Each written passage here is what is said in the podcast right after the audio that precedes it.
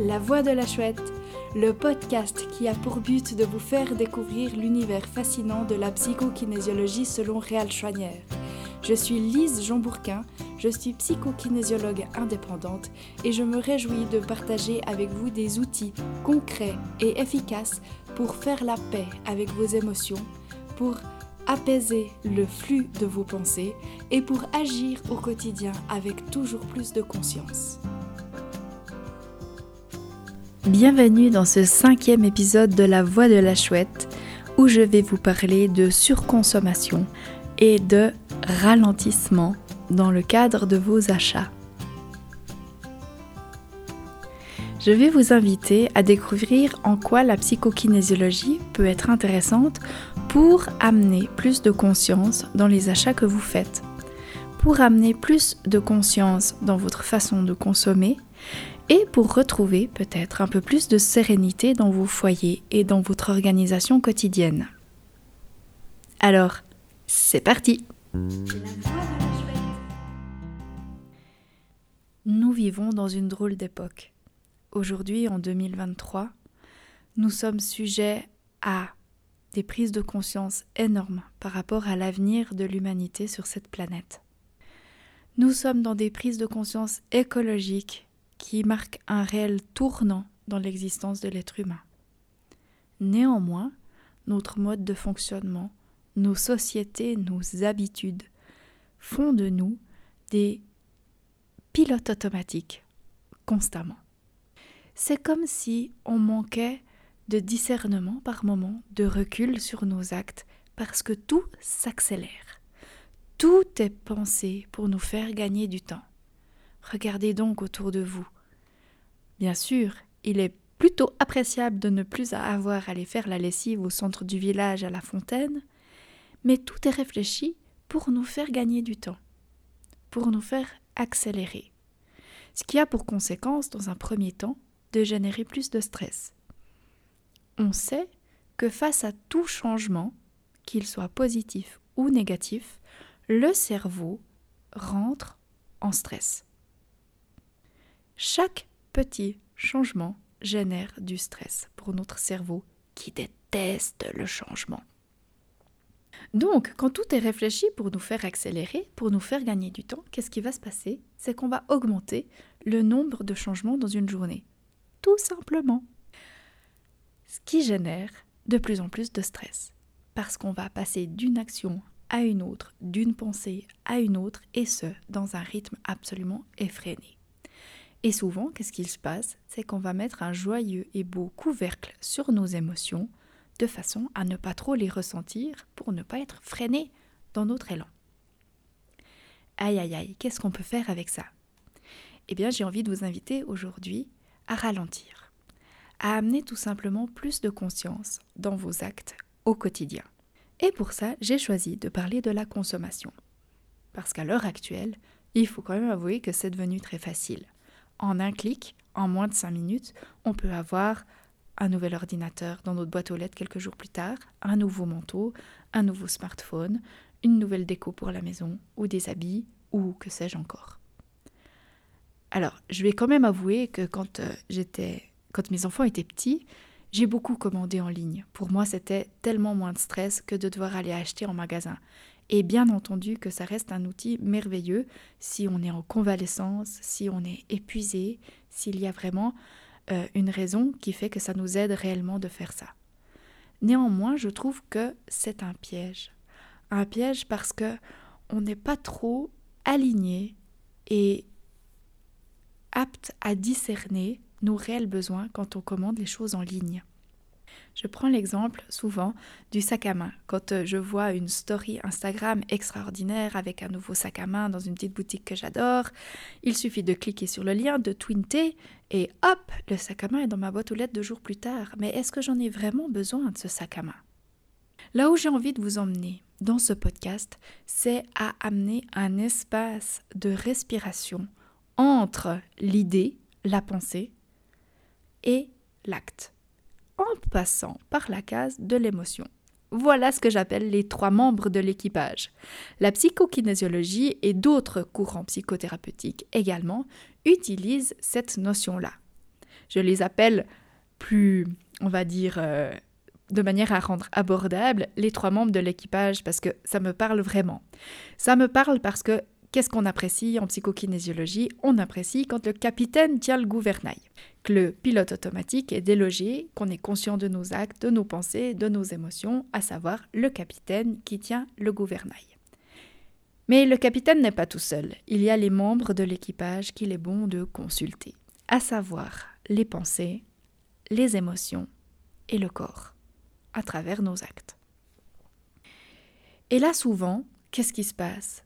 Les choses sont tellement rapides qu'on pense et qu'on fait. On bypasse complètement la case des émotions. Ou alors, on peut voir aussi les émotions qui prennent tellement de place qu'on en vient à agir de manière pas très réfléchie. Si je prends un exemple, on pourrait avoir une, une jeune fille qui est très très encombré émotionnellement, qui est triste, qui a pas le moral et qui se retrouve dans un magasin et qui va en arriver à acheter tout et n'importe quoi comme pour combler la douleur qui, qui se trame à l'intérieur d'elle. Pareil au niveau du corps, si vous faites vos courses de la semaine en alimentation avec le ventre vide et en ayant faim, il y a quand même fort à parier que vous achetiez plus de choses à manger que ce qui était prévu. C'est normal, c'est instinctif. Mais toute compulsion, tout achat compulsif est révélateur d'un état intérieur qui est dans un mal-être. Il y a comme un malaise émotionnel qui nous pousse à faire les choses. Donc, dans ce podcast, j'ai envie de vous donner quelques astuces pour pouvoir freiner votre consommation sans pour autant se limiter complètement, s'interdire tout, pour ne pas tomber dans la frustration qui va, elle, générer peut-être de la compulsion après, qui sait mais de tout simplement de pouvoir amener un état de conscience différent au moment où vous achetez des choses. Donc, la première chose, c'est concrètement comment va-t-on ralentir? Comment est-ce qu'on va se demander est-ce que j'ai vraiment besoin d'acheter ça? Tout simplement en observant une pause. Juste un pas de recul. Ok, j'ai vu ce nouveau sac à main, il a l'air quand même vraiment sympa. Est-ce que j'en ai besoin? Là, peut-être que la réponse c'est non. Mais j'en ai quand même vraiment envie. Ok, t'en as vraiment envie. Est-ce que tu sauras avec quoi le porter? Est-ce que par la suite tu seras obligé d'acheter une robe et des chaussures pour assortir à ton sac à main? Ou est-ce que c'est quelque chose qui va durer dans le temps? Est-ce que ce sac à main, il va pouvoir être un petit peu intemporel et puis durer euh, plusieurs années avant d'être lassé ou est-ce qu'il est tellement particulier qu'il va au bout d'un temps euh, finir à prendre la poussière au fond de mon armoire? Juste de se poser quelques questions de cet ordre-là permet de prendre un tout petit peu de recul sur notre impulsion, sur notre envie de foncer. Bien entendu, ça sert à rien de réfléchir midi à 14h et pendant des semaines sur un sac à main. Euh, on ne va pas se noyer dans les pensées non plus, mais je pense qu'à l'heure actuelle, il est judicieux de se poser des questions de l'ordre est-ce que c'est utile? Est-ce que j'en ai besoin? Et pourquoi pas, qu'est-ce que ça vient combler si j'achète ça? Et en tout cas, pour ma part, j'observe que souvent, quand j'ai une envie soudaine d'acheter un accessoire ou quelque chose pour la maison, c'est qu'il y a quelque chose à l'intérieur de moi qui est souffrant quelque chose qui génère des émotions inconfortables, quelque chose que j'ai un peu envie de fuir et de masquer avec cette attitude-là. Et bien souvent, ce que j'achète, ça ne me convient pas au fil du temps et je finis par m'en séparer.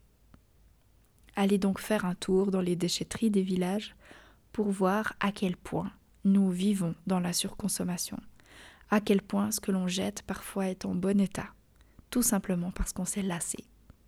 Alors ne vaut-il pas mieux se poser plus de questions au moment de l'achat, de manière à pouvoir avoir une consommation beaucoup plus durable?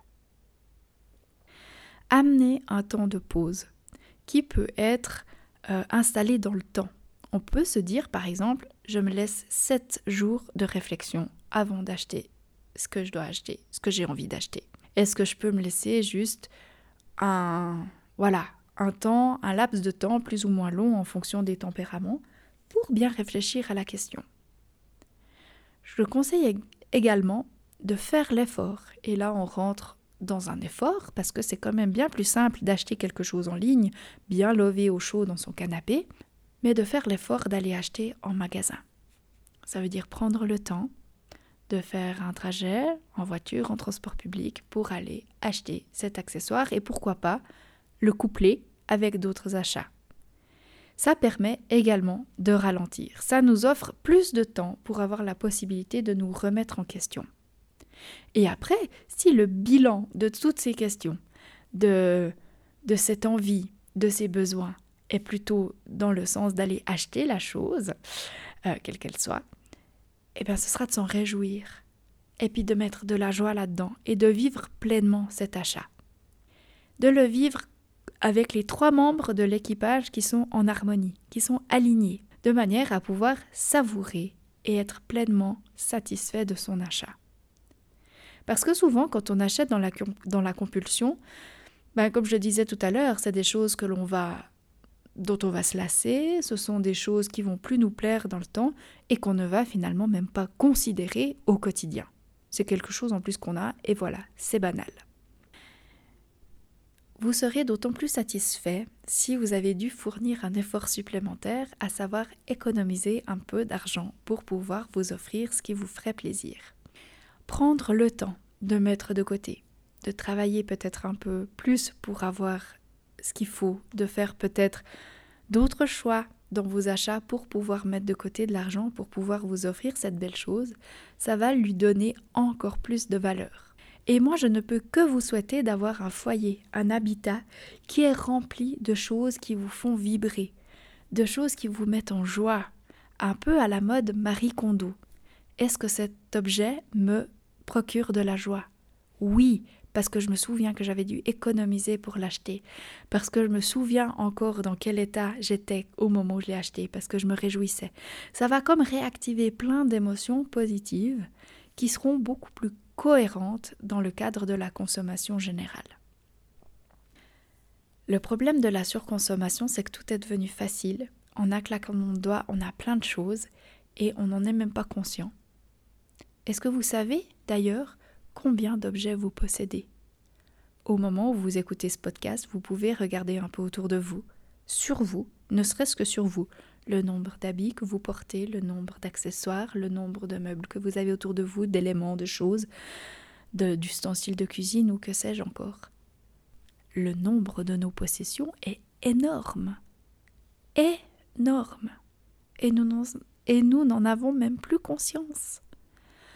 Donc pour moi, le premier remède à cette surconsommation, à ce phénomène de société, c'est de ralentir, d'installer le calme, de prendre en considération nos trois membres de l'équipage, de se réjouir, de nourrir avec des émotions vibrantes et positives nos actes, de manière à pouvoir être plus vite et plus facilement et plus durablement plutôt satisfait de nos achats. Réfléchissez un petit peu aux dernières choses que vous avez achetées. Est-ce que vous en êtes pleinement satisfait? Est-ce que vous vous en souvenez d'ailleurs? En amenant ces questionnements, vous allez être de plus en plus aligné avec l'environnement qui vous entoure. Et peut-être qu'au bout d'un moment, vous allez vous sentir un peu encombré par votre intérieur, par tous les achats que vous avez faits par le passé et qui désormais vous encombrent, vous envahissent. À ce moment-là, je vous invite vraiment à passer du temps, à prendre le temps pour trier, pour désencombrer, pour donner, jeter ce qui est cassé ou peut-être vendre. Ça réveille vraiment cette fibre de solidarité, ça réveille vraiment cet esprit d'allègement, de réussir à vivre avec moins mais mieux. Vous allez gagner en temps parce que vous allez passer moins de temps à ranger, à trier, à réorganiser vous allez gagner en argent, vous allez gagner de l'argent pour pouvoir dépenser pour ce qui compte réellement, pour l'essentiel, ce qui est au cœur de vos valeurs. Et vous allez gagner en sérénité, parce qu'alors votre maison, votre environnement, là où vous passez le plus de temps, va être apaisant et ressourçant. Sincèrement, je pense que vous aurez moins besoin de vacances à l'étranger moins besoin du dernier, smartphone, moins besoin ou envie des dernières choses tendances qui sont véhiculées sur les réseaux sociaux.